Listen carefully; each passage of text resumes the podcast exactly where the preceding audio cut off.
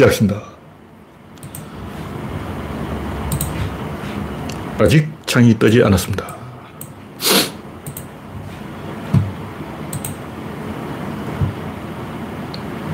네, 창이 떴습니다. 네, 창이 떴습니다. 음성을 테스트하고 있습니다. 랜디 로저님이 일빠를 끊었습니다. 그레이스 방님, 반갑습니다. 오늘은 25일입니다. 네. 장마가 지금 제주도에 상륙해서 광주, 순천, 진주, 전주, 와, 남부지방을 휩쓸고 있습니다. 그래서 프로, 프로야구가 하다가 중단됐어요. 장맛비가 오는데 시작을 왜 한 거야? 처음부터 중단하지. 서울은 비가 안 오고 있는데, 네, 기아, NC 두 경기가 중단됐어요. 키움은 동구장이라서 상관없고, 수도권만 야구가 정상적으로 진행되고 있습니다. 네.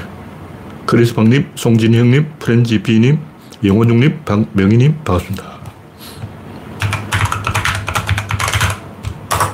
현재 구독자는 3,050명입니다. 여러분의 구독과 알림, 좋아요는 큰 힘이 됩니다. 화면에 이상이 있으면 말씀해 주시기 바랍니다.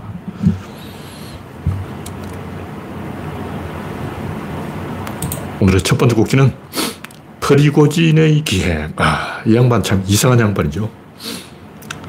네, 박미희님, 어서오세요. 네, 보다 보다 이렇게 이상한 사람 처음 봤어. 이 사람도 나름대로 천재예 천재. 아, 그, 전과가 한두 개가 아니고, 깜빵에서 12년형을 받고, 제가 정확하게는 모르는데 그걸 다 복역을 한 것 같아요. 야, 러시아는 그래도 사회주의 국가이기 때문에 인권이 있어가지고 그렇게 쉽게 사용을 안 시켜요. 우리 자본주의 국가들이 사용을 잘 시켜. 사형됐어야 될 인간인데, 러시아는 사형보다 더 끔찍한 악명 높은 교도소가 있어요. 거기 끌려가면 개죽음이야. 근데 그, 이, 어, 범죄를 한두 건 저지른 게 아니고, 머리카락이 좀 더 이상해졌네. 근데 어렸을 때는 그,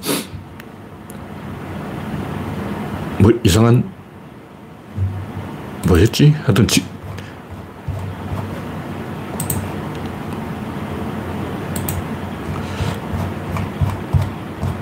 아, 네. 제가 지금 못, 못 찾고 있어요.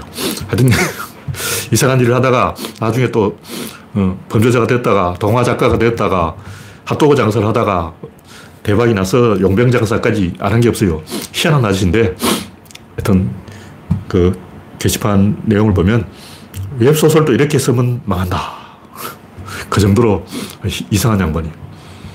네. 난나님, 이영수님, 반갑습니다. 현재 31명이 시청 중입니다. 근데 이게 쿠데타냐 아니냐 뭐 이게 중요한 게 아닌데 저는 이걸 쿠데타라고 생각해요. 왜냐하면 12.12도 쿠데타잖아. 응. 근데 12.12는 그 당시에는 쿠데타인지 쿠데타가 아닌지 알지 못하는 쿠데타였어요. 물론 12.12는 전두환의 12.12는 성공한 쿠데타지. 근데 이 프리고전은 실패한 쿠데타지. 근데 실패한 쿠데타나 성공한 쿠데타나 쿠데타는 쿠데타예요. 제 생각엔 그래요. 물론 쿠데타의 정의가 어떻게 되는지 모르지만 꼭 정권을 빼앗아야만 쿠데타가 아니에요. 원래 친위 쿠데타도 있고 별 이상 쿠데타 많아. 그러니까 자기가 왕이 되겠다는 게 아니고 왕의 권력을 더 밀어주기 위한 쿠데타도 있어요. 그런 소문이 있어요. 푸틴이 시켰다. 프리고진이 계속 그 쇼이구를 갈궜는데 이렇게 내분이 일어나면 푸틴이 한마디. 야, 인마, 닥쳐. 좀 그만해라. 해야 되는데 프리고진은 왜 그렇게 깐죽거렸을까? 일설에 의하면 푸틴이 쇼이구한테 할 말을 프리고진한테 돌려서 하는 얘기. 그러니까 자기가 직접 부하를 못 갈구니까 몰래 전화해가지고 프리고진아, 니 한마디 해라. 그러니까 프리고진이 하는 모든 행동이 사실은 푸틴, 푸틴의 사주다. 그러면 이것은 친위 쿠데타다. 이런 얘기도 있는데 제가 볼때 친위 쿠데타는 아니에요. 왜냐하면 이 조폭은 그날은 쪽팔리면 안 된다, 이가. 영화 친구에 나온 대사인데, 이번에 푸틴이 쪽을 팔아버렸죠. 하극상을 당하면 쪽을 파는 거예요. 그 건달이 말하는 게, 건달은 쪽팔리면 안 된다는 말은, 건달은 자기 부하한테 당하면 안 된다 이런 얘기야. 하극상을 당하면 늘어진다는 말인데 집으로 돌려보내야 돼요. 다시 말해서 건달 중에 좀 마음이 안 드는 애가 있으면 걔 부하한테 시켜서 전화해가 야, 내, 내 보스 걔 찔러 이렇게 어, 큰 형님한테서 지시가 들어오는 거예요. 윗사람이 아랫사람을 자를 수가 없으니까 그, 그 아랫사람의 아랫사람한테 시켜서 하극상을 하게 해서 쪽을 팔게 만들어서 늘어지게 만드는 거예요. 시스템이 복잡해. 건달들이 쓰는 기술이라는 거죠. 건달들은 자기 부하한테 당하면 안 돼요. 하여튼 최근에 이 러시아가 조금 기고만장해진 게 시, 제가 알기로는 이게 식량 생산이 잘 돼서 그런 거예요. 러시아는 만성 식량 부족이 시달렸다고. 근데 그렇게 땅이 넓어도 왜 식량이 부족하냐. 공산주의를 하니까 안 되는 거예요. 그 자본주의를 하자마자 식량이 생산이 폭증을 하니까 그러다 석유를 수출하니까 식량은 풍족하고 석유는 잘 팔리고 밥은 먹는 거죠. 우크라이나도 그렇고 러시아도 그렇고 밥은 먹어요. 식량 장사만 해도 밥은 먹어. 근데 문제가 뭐냐. 의사결정 시스템이라고. 봉건적인 의사결정 구조를 러시아가 못 버린 거예요. 뭐냐면 옛날 그 볼테르가 그 계몽사상이라고 그러죠. 계몽사상. 계몽사상이 뭐냐? 이게 중국식 과거제도를 하자. 이게 계몽사상이에요. 중국은 시험을 봐서 관리를 뽑는데 유럽은 어떻게 냐면 왕이 식객들을 면접 보는 거예요. 그러니까 춘추전국 시대 식객들이 있었잖아. 식객들을 모아놓고 어떤 놈이 뾰족한 놈인가. 뾰족하게 어, 주머니에서 송곳처럼 삐져나온 놈을 찾는 거예요. 그래서 식객들에게 평판을 들어보고 들어본다고 아, 제가 똑똑하다. 이 소문이 나면 걔를 발탁하는 거예요. 식객 정치를 하는 거지. 그러다 보면 어떻게 되냐면 피에로, 어릿광대, 의용 시인, 궁중화가, 어, 의용 음악가 다 임금한테 아부하는 아부꾼들만 모이는 거예요. 임금이 똑똑하면 그래도 좀 재주 있는 모이는데 옛날 뭐 맹상군이라든가 평원군이라든가 뭐 이런 훌륭한 군주들한테는 3천 명의 식객이 모이는 거죠. 근데 정신병자가 많이 모여요. 그 대표적인 인간이 콜럼버스라고.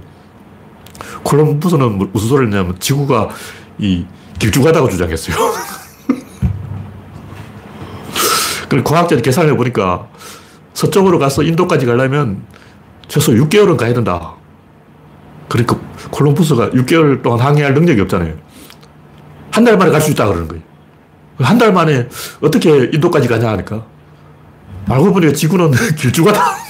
지구는 동그랗지 않고 길쭉하다. 그러면 서쪽으로 가면 금방 간다. 개소리 하고 있는 거야. 그래서 스페인 왕이 속았어.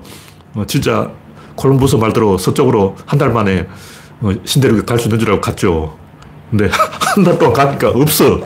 그래서 선원들이 반란을 일으켜서 집에 가자. 아무리 서쪽으로 가도 신대륙이 안 나온다. 근데 콜럼버스가 제발 제발 이렇게 사정사정 해가지고 제발 한 달만 하루만 더 가봅시다. 며칠만 더 가봅시다. 이렇게 빌어서 어, 울고불고 사정해서 저쪽으로 계속 갔어요. 그러니까 인도가 나온 게 아니고 생전 처음 본 아메리카 대륙이 발견된 거죠. 그러니까 이건 콜럼버스 계산하고 하나도 안 맞은 거예요. 그 당시 지구가 둥글다는 다 알고 있었어. 콜럼버스 말고도 지구가 둥글니까 서쪽으로 가면 신대륙이 나온다는 걸 다 알고 있었어요. 근데 인도까지 가려면 최소 6개월은 항해를 해야 된다고. 근데 6개월 항해할 기술이 없기 때문에 안 간 거야. 근데 콜럼버스는 한 달 만에 갈 수 있다고 뻥쳐가지고 간 거죠. 그러니까 완전히 엉망이라고. 그런 식으로 사기친 놈이 누구냐 하면 진시황을 서, 속여먹은 서복이죠. 이 양반 동쪽으로 갔는데 진시황한테 불로초를 구하겠다. 개 사기쳐가지고 3천 명을 데리고 동쪽으로 도망갔어요. 그래서 안 돌아왔어. 물론 이제 풍랑을 만나서 어, 침몰했을 수도 있는데 일본에 가서 살고 있을지도 모르죠. 하여튼 제가 하고 싶은 얘기는 러시아는 이런 봉건적인 춘추 전국 시대의 그 의사결정 구조를 갖고 있기 때문에 그 인재가 안 나와요, 인재가. 그럼 지금 푸틴 같은 인재가 나온 게 뭐냐면 그게 마피아 방식인데 자, 마피아는 자기들끼리 총을 쏴요. 마피아들끼리 자기들끼리 경쟁을 하기 때문에 그 살아남은 마피아는 똑똑한 마피아인 거예요. 멍청한 마피아는 다 죽고 제일 똑똑한 마피아가 살아남은 거예요. 그러니까 마피아식 정치를 할까 제일 똑똑한 푸틴이 살아남은 거예요. 근데 이게 한 번은 되는데 두 번이 안 되는 거예요. 세대 교체가 안 된다고. 그런 방법으로는 일회적으로 우연히 한 번 성공하는 거지. 계속 그런 식으로 가면 나라가 유지가 안 돼요. 푸틴 후계자를 못 키우는 거예요. 메드베데프 걔는 덩신이고 왜 푸틴은 후계자를 못 키울까? 나이는 먹어가고 젊은 세대하고는 거리감이 있고 인터넷 이런 거 잘 못하고 어? 발탁 인사를 하니까 안 되는 거죠. 그러니까 이런 거를 분명하게 알아야 됩니다. 네, 다음 곡지는 푸틴의 실패와 좌파의 각성. 뭐, 이 같은 얘기인데, 좌파들이 이 푸틴 찬양하고 젤렌스키 욕한 사람 많죠. 아직도 그런 사람 있어요. 그 사람 정신병자 아닌가 싶어. 차근적으로 생각해보자고. 푸틴을 찬양한 사람은 트럼프. 트럼프는 우파. 우파 중에도 극우. 트럼프를 지지하면 꼴통. 우파 꼴통. 트럼프 부하. 근데 왜 좌파가 트럼프 부하 짓을 하고 있냐고. 이거는 정신병자 아닌가. 근데 한두 명이 아니에요. 심지어 김어준도 막 넘어가. 김어준은 좀 알만한 사람인데, 이런 멍청한 짓을 하고 있어. 하, 부끄러워, 부끄러워. 내가 진보라는 게 부끄러울 정도예요. 상식적으로 생각하자고. 민주주의가 왜 공산주의보다 강하냐면 민주주의는 경쟁을 통해서 사람을 뽑는데 이걸 밑에서 미, 밀어 올린다는 거예요. 근데 위에서 낙점을 하는 거예요. 그게 뭐냐면 노멘클라투라가 뭐냐면 명단이 명단. 이 명단을 노멘클라투라라고 하는데 이름 쭉 적어. 일단 공산당 이름 다 적어. 그 다음에 낙점을 똑 찍어. 낙점을 하는 거예요. 그 점 찍힌 사람 누굴까요? 김민석, 우상호, 이인영, 586들 아죠. 송영길. 그러니까 운동권 그 경력으로 금배지 단 사람은 전부 이 노멘클라투라입니다. 그, 그 점 찍은 사람 누구냐? 그 지하 조직이에요. 그 아직 드러나지 않았어. 뭐, 김내사인가, 뭐, 유, 유시민이 말한 적 있죠. 저, 저도 그쪽으로 지식이 없어서 잘 모르는데, 그 지하 조직이 점을 찍어요. 그 점을 찍힌 사람이 송영길, 김민석, 어, 이인영, 어, 우상호, 뭐 이런 애들인데, 다 띠라잖아. 그 점 찍히는 애들은 띠란 놈만 점이 찍힌다고. 똑똑한 놈은 안 찍혀. 이거 조선시대 이미 테스트 다 해본 거예요. 조선시대 이걸 청거제라고 그러는데 지방에 있는 숨은 인재를 발탁하자. 그 점을 찍었어요. 근데 다 등신들만 점이 찍혀가지고 그렇게 중, 초에 묻힌 숨은 인재 발굴하자. 발굴해보니까 전부 어디서 어, 또라이만 다 쭉 모여 있는 거야. 차라리 과거로 뽑는 게 더 나은 거야. 그러니까 과거 제도로 하니까 암기 과목만 발달해서 기억력 좋은 사람만 당첨된다. 그러니까 과거 시험에 불합격해도 제야, 제야에서 인망이 있는 사람을 뽑자! 그래서 청거제를 하니까 더 등신들이 오는 거예요. 와. 그러니까 과거 합격 등신보다 더 한심한 청거 등신이 오는 거야. 그, 그걸 민주당이 586들이래요. 그 지금 민주당이 왜 대의원제를 하냐면 대의원제 그게 노멘클라투라 제도예요. 스탈린이 하는 제도가 그게 바로 노멘클라투라 제도, 그게 바로 대의원제라고. 그런 짓을 아직도 하고 있는 거예요. 왜 공산당 말식을 민주당이 하고 있냐고. 아니면 민주당이 당명을 공산당으로 고치거나. 대의원 폐지해야 됩니다. 이건 민주주의가 아니에요. 이건 소련이 하는 방법이에요. 조선시대의 청거제예요, 청거제.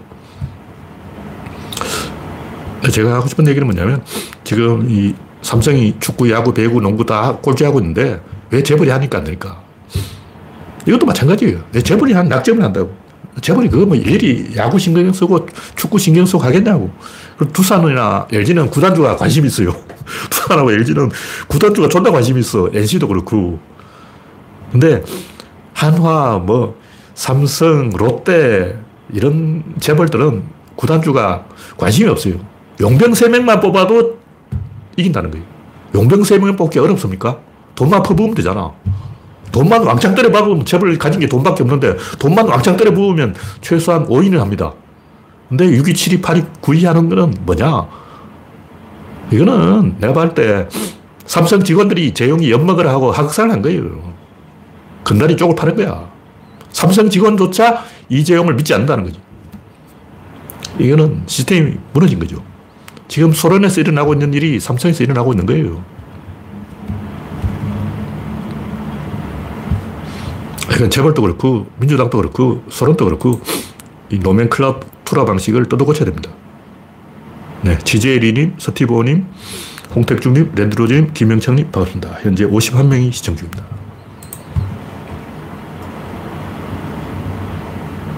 네, 다음 곡기는 아 이거 쪽팔, 건달이 쪽팔리면 안, 된, 안 된다. 이거, 이거 영화 친구에 나온 대사인데, 제가 아까 언급했는지 모르겠습니다.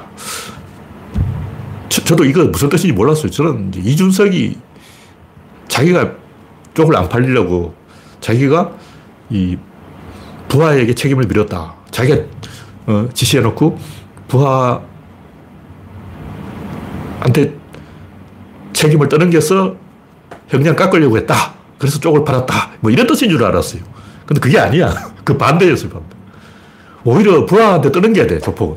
다시 말해서 조폭은 자기가 한 범죄를 부하의 범죄라고 떠넘겨야 체면이 서고, 야, 쟤는 부하들이 충성하네. 부하들의 신망을 받고 있어. 부하들이 저 두목을 위해서 목숨을 바치는 거 보니까 부하가 두목의 죄를 대신 덮어서 깜빵 가는 거 보니까 제가 넘버원이야. 이렇게 인정을 받는 거예요. 다시 말해서 자기 부하한테 책임을 떠넘길수록 체면이 선다는 거죠. 그럼 이준석은 왜 동수를 찔러라고 자기가 지시했다고 거짓말을 했을까? 사실은 은기가, 동수의 부하 은기가 배신한 거예요. 그러니까 그걸 사주한 사람이 이준석이라고. 근데 이준석은 그냥 아킬레스 건 정도만 잘라라. 칼빵을 놓아주고, 어, 늘어지게 만들어라. 집에 돌려보내라. 이, 런 정도의 지시를 했는데, 은기는 자기가 뜨기 위해서 동수를 죽여버린 거예요. 근데 학살 당해서 죽으면 쪽을 팔기 때문에, 그러니까 영화 친구에서 이준석은 동수의 마지막 자존심을 챙겨주기 위해서, 건달의 자존심을 챙겨주기 위해서 일부러 자기가 지시한 것처럼 말했다. 그러니까 준석은 동수를 죽이라고 한 게 아니고 그냥 집에 보내줘라. 아킬레스 건 정도 잘라라. 이렇게 했는데 죽여버린 거죠. 네.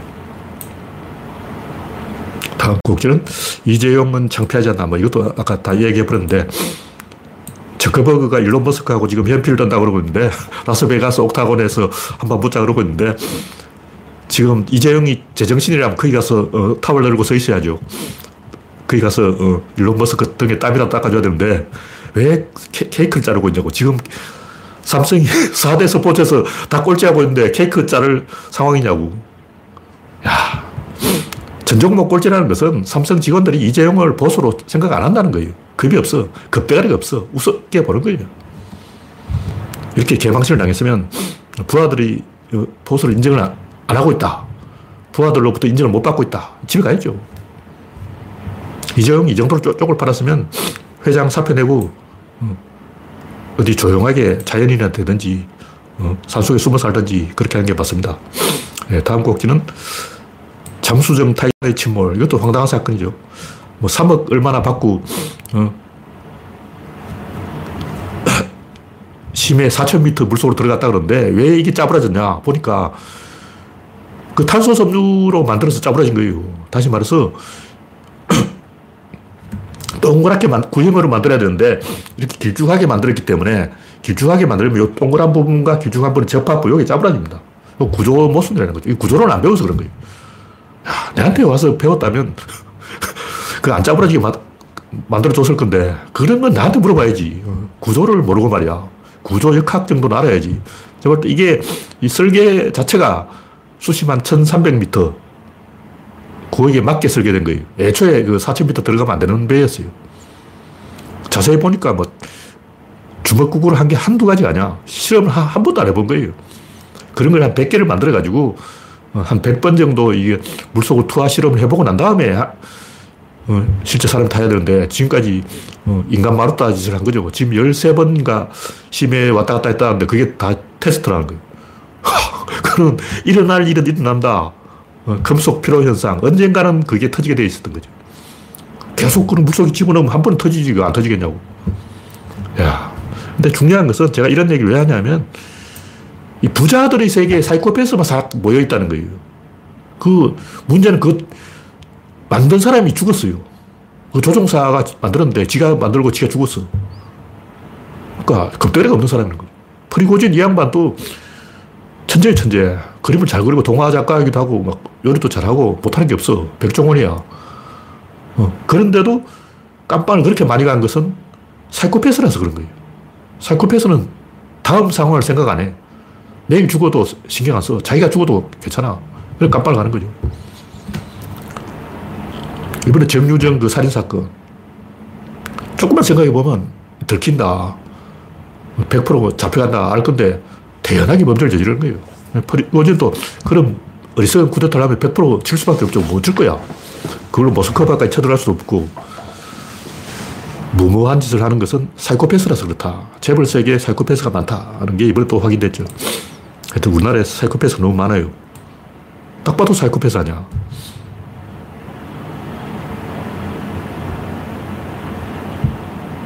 네, 다음 꼭지는 안기부 고문 수사가 그 내용이 방대한데 읽어보셨는지 모르겠지만 제가 하고 싶은 얘기는 이런 거 가지고 절대 이 반성을 안 하는 게 그쪽 분야 사람들이에요. 반성하는 걸 내가 한 번도 못 봤어요. 세뇌 교육을 받아서 그런지 모르지만 아, 이 양반들은 인류 문명 자체를 이해를 못하고 있다고. 문명 자체를 모르는 거예요.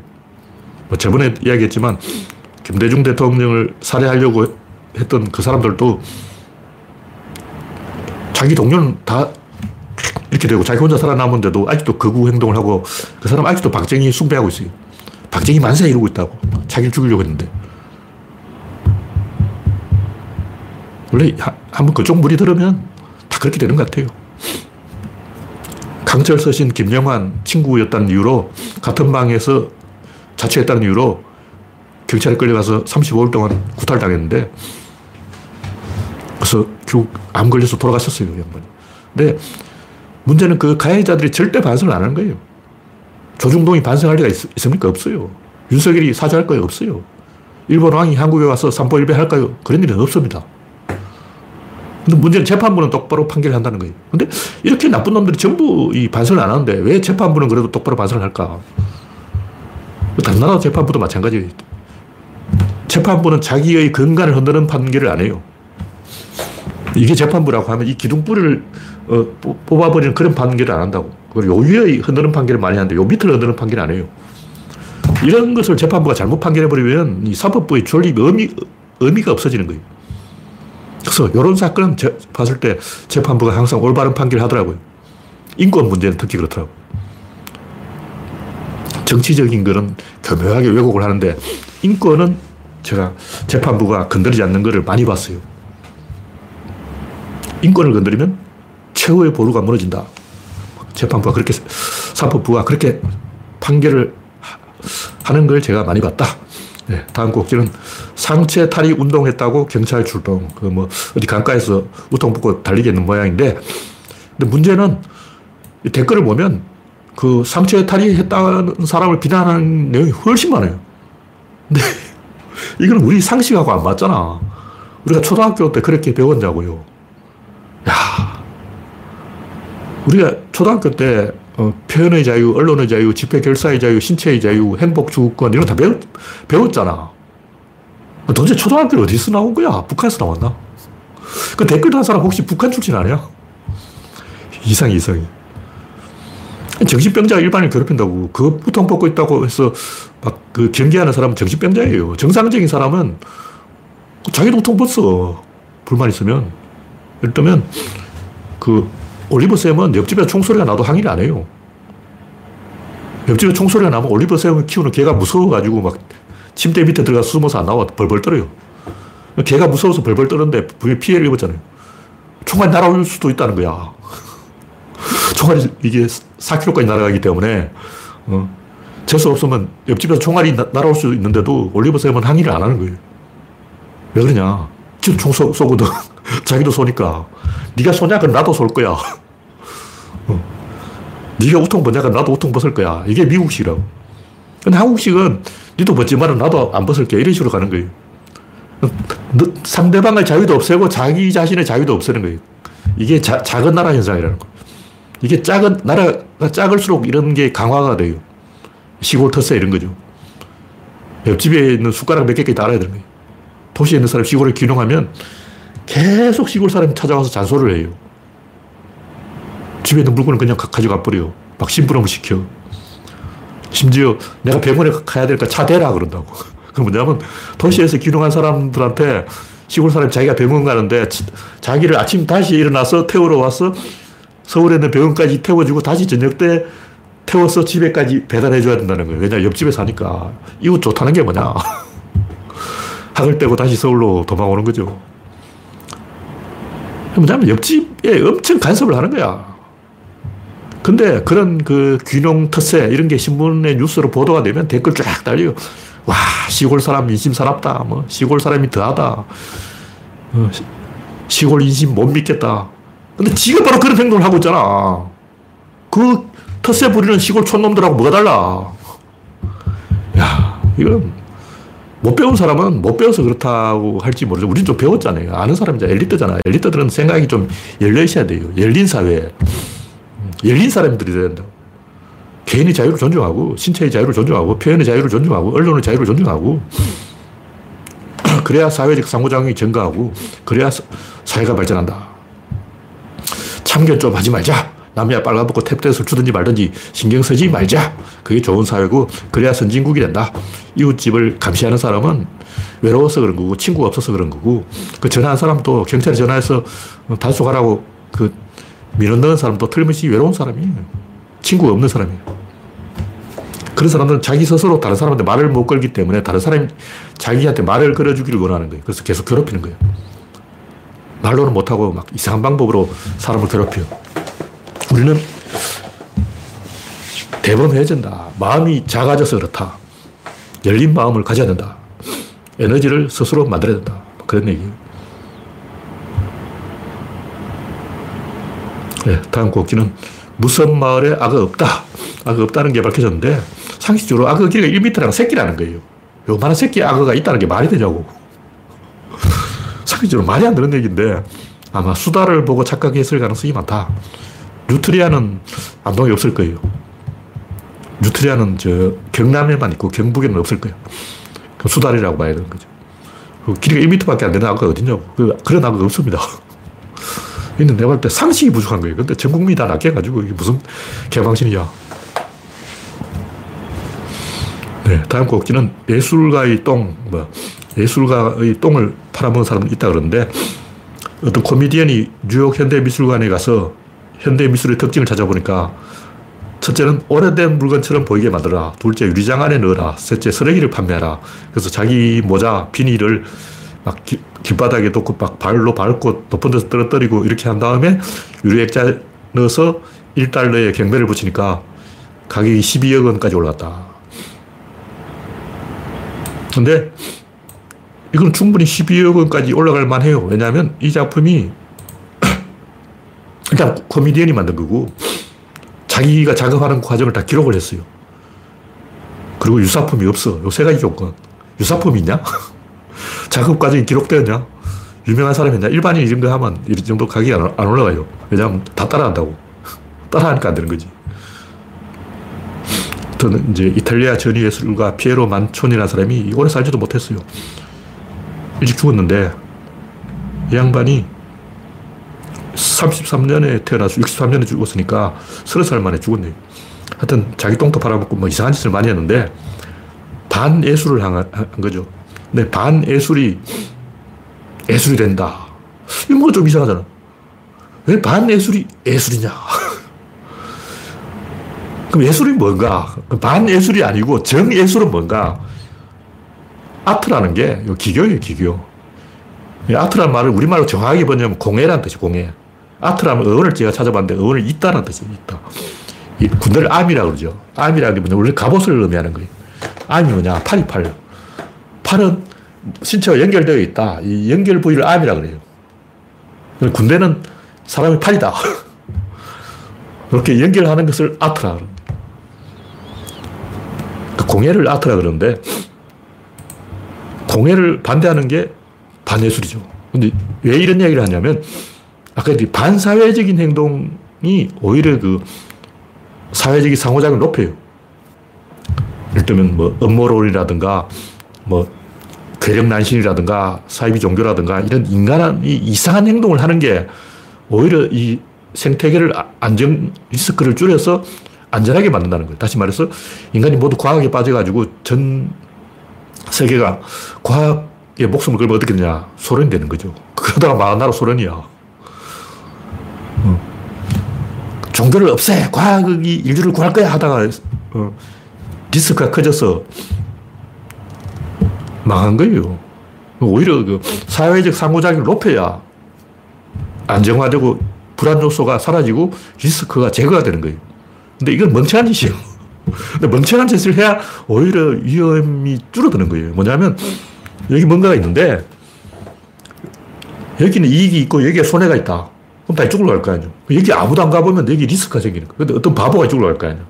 그럼 바보가 이쪽으로 가면 사망해. 그러면 어, 저쪽에 무슨 일이 있나 보다 하고 사람들이 이쪽으로 가볼 거 아니에요. 그러면 안정화하게 되는 거예요. 다시 말해서 바보가 인류를 구한다 이런 얘기예요. 그럼 우리가 다 바보가 될까? 그건 아니죠. 가만히 있어도 윤석열이 바보짓 한단 말이야. 박근혜가 바보짓 하고, 천공이 바보짓 하고, 푸틴이 바보짓 하고, 김정은이 바보짓 하고, 가만히 있어도 바보들이 가서 그 알아서 바보짓 해주는데, 우리가 그런 바보짓을 할 이유가 없잖아. 그러니까 이 사회가 발전하려면 우리가 합리적인, 이기적인, 효율적인 행동을 하면 되는 게 아니고 리스크를 줄이는 행동을 해야 돼요. 그러면 상호작용을 높여야 돼 그럼 상호작용을 높이는 행동이 거의 대부분 바보짓이에요. 음모론, 어, 귀신이 있다 그러고 막 별 개소리 하잖아. 사람들이 그런데 솔깃하기 때문에 사이비 종교 같은 데 솔깃하기 때문에 오히려 그 인류가 아직 망하지 않고 있는 거예요. 전 인류가 과학에 미쳐 있으면 100% 이미 망했어요. 이미 핵전적으로 멸망이야. 우리 이런 것을 우리가 좀 깊이 생각해 봐야 다시 말해서 반사회적인 행동이 사회를 안정화시키듯이 반예술이 예술을 키운다. 그런 얘기죠.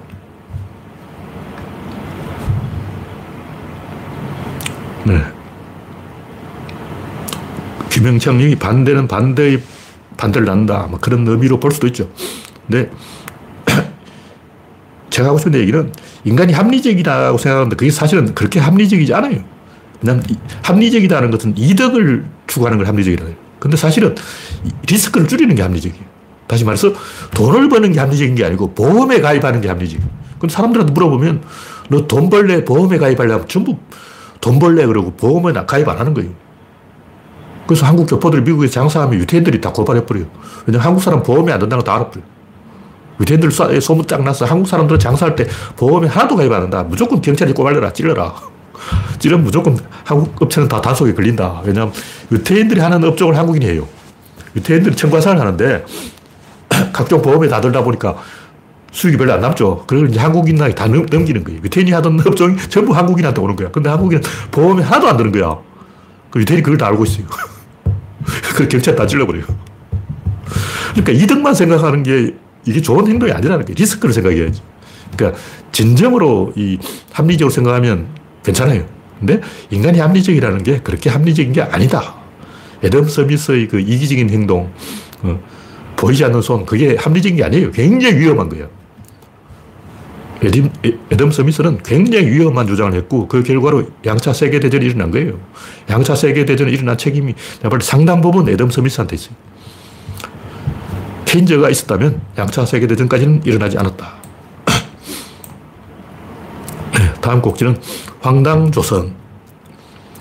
러시아 국영 매체 리아 노보스티는 익명의 목격자를 인용해 프리고전이 프리고진이 전투기들과 함께 군사령부를 떠난다고 전했다.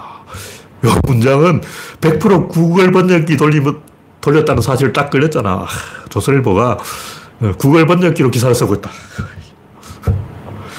야, 이건 명백하게 걸린 거예요. 왜냐하면 구글 번역기가 파이터를 꼭 전투기라고 번역해요. 병사라고 번역해야죠. 어휴. 다음 곡지는 인간은 왜 멍청한가?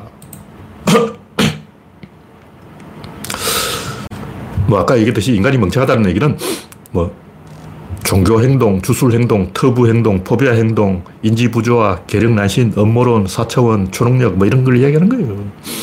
들어 프로야구 감독의 징크스. 예를 들면 한번 이기면 그날부터 수염을 안 깎어. 수염을 안 깎았는데 이겼다. 그러면 수염을 안 깎는 거예요. 근데 빤스를 안 갈아입었는데 이겼다고. 그날부터 빤스를 안 갈아입어. 야구 감독들이 집에서 안 자고 이 호텔에서 자는 수가 있는데 잘못하면 빤스를 안 갖고 와가지고 갈아입을 빤스가 없는 거예요. 그럼 전날 입었던 빤스를 또 입고 간다고. 근데 이겼어. 그럼 그날부터 계속 빤스를 안 갈아입는 거야. 그런 미친 짓을 왜 하냐고. 근데 그 양반이 완전히 정신병자라서 그런 게 아니고 알만한 사람들이 그렇게 한다고. 그만큼 스트레스를 받는 거죠. 근데 인간들이 종교를 믿거나 하는 것도 특히 지식인들이 하는 행동 똑같아요. 지식인들이라고 다른 게 하나도 없어. 뭐, 뭐를 하지 마라. 터부. 이게 원시인들이 하는 터부하고 똑같은 거예요. MSG 먹지 마라. 각종 음식 포비아. 이게 다 원시인들이 하는 터부 행동 아니야. 이 모세의 10개명. 이게 이제 불교에 와서는 245개, 비구니는 348개. 왜 이렇게 숫자가 늘었냐고. 가만 놔두면 계속 진화를 해가지고 계속 계율을 만들어내는 거예요. 그러니까 지구 평면설 만드는 거하고 이 터부 만드는 거하고 무엇이 다른가? 똑같은 거예요. 사회적인 상호작용을 높이려는 행동이다. 다시 말해서, 이 스님들이 절에 앉아서 가만히 앉아 할 일이 없잖아요. 가만히 앉아서 할 일이 없으니까 사고를 친다고. 특히 군인들이 할 일이 없거든. 꼭 사고 쳐요. 할 일 없으면 그냥 놀아라, 그래.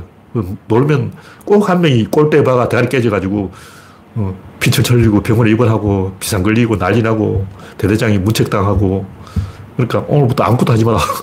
그러니까 축구하다가 한 명이 다치면 축구 금지, 야구하다가 한 명이 다치면 야구 금지. 이게 군대의 방식 아니야. 군대는 항상 그런 짓을 해요. 그러니까 인간이 하는 정치적 프레임 걸기, 계급 배반 투표, 이분법제 행동, 흑백 논리, 이향드립적 사고 이런 바보 같은 짓을 하는 이유가 뭘까? 피하군을 해서 적과 아군 나눠서 게임을 하는 거예요. 게임을 하면 상호작용이 높아져. 다시 말해서 인간이 흑백 논리가 개소리라는 걸 알면서 흑백 논리를 고집하는 이유는 그래야 상호작용이 활발해집니다. 그래야 병사들이 열심히 싸워. 그러니까 우크라이나는 러시아 개새끼지 그러고 러시아는 우크라이나는 나치 그러고 서로 막 침뱉고 욕을 하고 그렇게 해야 병사들이 열심히 싸우지. 만약 똑똑한 사람이 가서 아, 러시아도 사람이 살았네. 뭐 우크라이나도 사람이 살고 있었네. 평양에도 사람이 있었네. 이렇게 좋은 말 하면 전쟁을 안 해. 총을 안 쏜다고. 병사들한테 좀 살아. 그러면 사야지. 말을 안 듣잖아. 말 듣게 하려면 전 놈들은 다 개새끼다. 하고 이제 소리를 질러야 어, 욕을 해야 말을 듣는다고. 그러니까 인간의 바보짓이 집단의 리스크를 감소시키고 상호작용을 높인다. 그런 얘기죠. 그리고 한국인들의 합리적인 행동이 오히려 인구 절벽, 합리적으로 행동했는데, 이익이 되는 행동을 했는데, 나라가 망하게 생겼으니까, 어. 오히려 리스크를 높인다는 거죠. 근데 이런 것은 사실 엔트로피 법칙만 알면 다 알 수가 있어요. 뭐 제가 지금까지 이야기한 뭐 온갖 이야기들 사실 다 엔트로피 법칙 안에 있는 거예요. 근데 엔트로피 법칙을 검색해 보면 이 공간에 대한 이야기밖에 안 써놨어요. 시간에 대한 이야기는 안 써놨어. 왜 이걸 공간적으로만 해석하고 시간적으로 해석하냐. 그리고 엔트로피는 결과만 이야기하지 원인 이야기 안 해요. 다시 말해서 엔트로피가 증가한다. 이렇게만 말하지.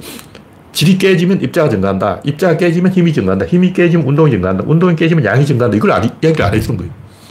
그냥 무질서도가 증가했다. 이러면 안 되고 상호 의존성이 감소했다. 이걸 이야기해 줘야 돼요. 원인책을 이야기해야 돼. 이건 결과야. 무질서도 증가는 결과고 상호 의존성 감소가 원인이라고. 서로 이렇게 잡고 있었는데 이게 풀어진 거예요. 그럼 어떻게 돼? 깨지는 거예요. 활과 화소를 서로 잡고 있어. 활을 이렇게 당기고 있을 때는 서로를 꽉 붙잡고 있는 게 나와버린 거죠. 활시를 놔버리면 튕겨나가는 것은 상호 의존성의 감소다. 그 결과는 무질서도 증가다. 무질서도 증가 반대편에는 질서도의 증가가 있겠죠. 그럼 질서도의 증가는 뭐냐? 아, 질서도의 감소가 있겠죠. 그럼 그 질서도가 뭐냐? 그래서 상호 의존성이 다시 말해서 유체라는 거죠. 다시 말해서 무질서도 증가는 유체가 강체로 바뀌는 현상이에요. 근데 우리가 이걸 이해, 핵심을 이야기 안 해준 거야. 이건 강체라고. 근데 바람이 불거나 물이 흐르거나 중력에 의해서 낙하를 하거나 양력, 강력, 전자기력, 중력 이런 현상들은 다 유체 현상이에요. 그러니까 의사결정은 전부 유체에서 일어나는 거예요. 우리가 눈으로 보는 것은 다 강체를 보는 거죠. 유체는 안 보여. 왜냐하면 유체는 닫힌 게가 있고 닫힌 게 안에 있어. 그럼 기압을 눈으로 볼 수 있습니까? 못 보는 거죠. 민심 앞, 이건 볼 수 있습니까? 볼 수 있어요. 맨날 그 광화문에서 시위가 열리잖아. 이건 국민들이 분노해 있다는 증거야. 민심 압을 볼 수가 있다.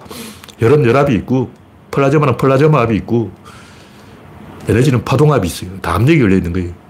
압력이 있다는 것은 이렇게 공유하고 있다, 겹쳐져 있다는 거죠. 이 겹쳐져 있는 게 풀리는 것이 사건이다. 간단히 왜 이렇게 무질서도가 증가했냐? 증가했다는 건 하나가 둘이 됐다는 거예요. 숫자가 늘어났다는 거죠. 이렇게 붙어 있다가 떨어졌다는 거예요. 무엇이 붙어 있다가 떨어지냐? 유체가 붙어 있다가 강체가 떨어진다. 그걸 아무도 이야기 안 해준 거죠. 그러다 보니까 열역학이 우주의 보편 원리라는 사실을 사람들이 다 알고 있어요. 다 알고 있는데 왜 그게 통계학하고 연력학만 있냐. 두 가지. 연력학인데 또 통계학이야. 이 사이에 무슨 고리가 있냐고. 왜 이쪽은 연력학이 이쪽은 통계학인데 두 개가 되면 세 개가 될 수도 있잖아. 세 개가 되면 네 개가 될 수도 있고 다섯 개가 될 수도 있고 보편 원리이기 때문에 어느 분야든 다 연력학이 적용돼야 거예요. 연력학이 열에만 적용되면 안 되고 이미 통계학에 적용되고 있듯이 모든 분야에 광범위하게 적용돼야 되는데 그것을 완성시켜 주는 것이 극한의 법칙이다. 구조론의 극한의 법칙은 이 엔트로피의 법칙과 뭐가 다르냐면 엔트로피의 법칙은 이 입구가 있었고 출구가 있었고 출구만 이야기하는 거예요. 출구에서 숫자가 늘어났다. 이게. 극한의 법칙은 뭐냐면 입구에서 뭔가가 줄어들었다. 뭐가 영향력이 줄어들었다. 그게 뭐냐 권력이라는 거죠. 다시 말해서 인간이 하는 행동은 권력을 크게 하려는 행동. 권력을 크게 하려면 어떻게 되냐. 입구에 서 있어야 돼. 입구에 서 있으려면 어떻게 돼? 개소를 해야 돼. 맞는 말을 하면 안 돼. 예를 들면 1 더하기 1은 2다. 이게 맞는 말이잖아. 근데 이미 그것은 구석기 시대 어떤 아저씨가 해버렸어. 구석기 때부터 이미 1 더하기 1은 2다. 나와버렸다고. 그 지금 내가 하나 발견했다. 1 더하기 1은 2다 하고 떠들어봤자 사람들이 야, 개소리 하지 마. 그런다고. 그럼 어떻게 지구가 평평하다. 이렇게 개소리를 해야 어, 원인이 되는 거예요. 사람들이 사건의 결과책이 아니라 자꾸 원인책에 쓰려고 하는 거예요. 그러다 보면 이미 원인 남들 다 해먹었어. 뭐 좋은 원인은 다 해먹었기 때문에 아무도 안 해먹고 남아있는 게 개소리밖에 없다는 거죠. 지구 평면설, 뭐 지구 공동설, 4차원, 어, 초능력, 이런 개소리들은 아무도 안 해먹었기 때문에 내가 먼저 가서 자리를 깔고 좌판을 벌리고 노점상을 열고 개소리 하자. 장사를 하자. 이런 거죠.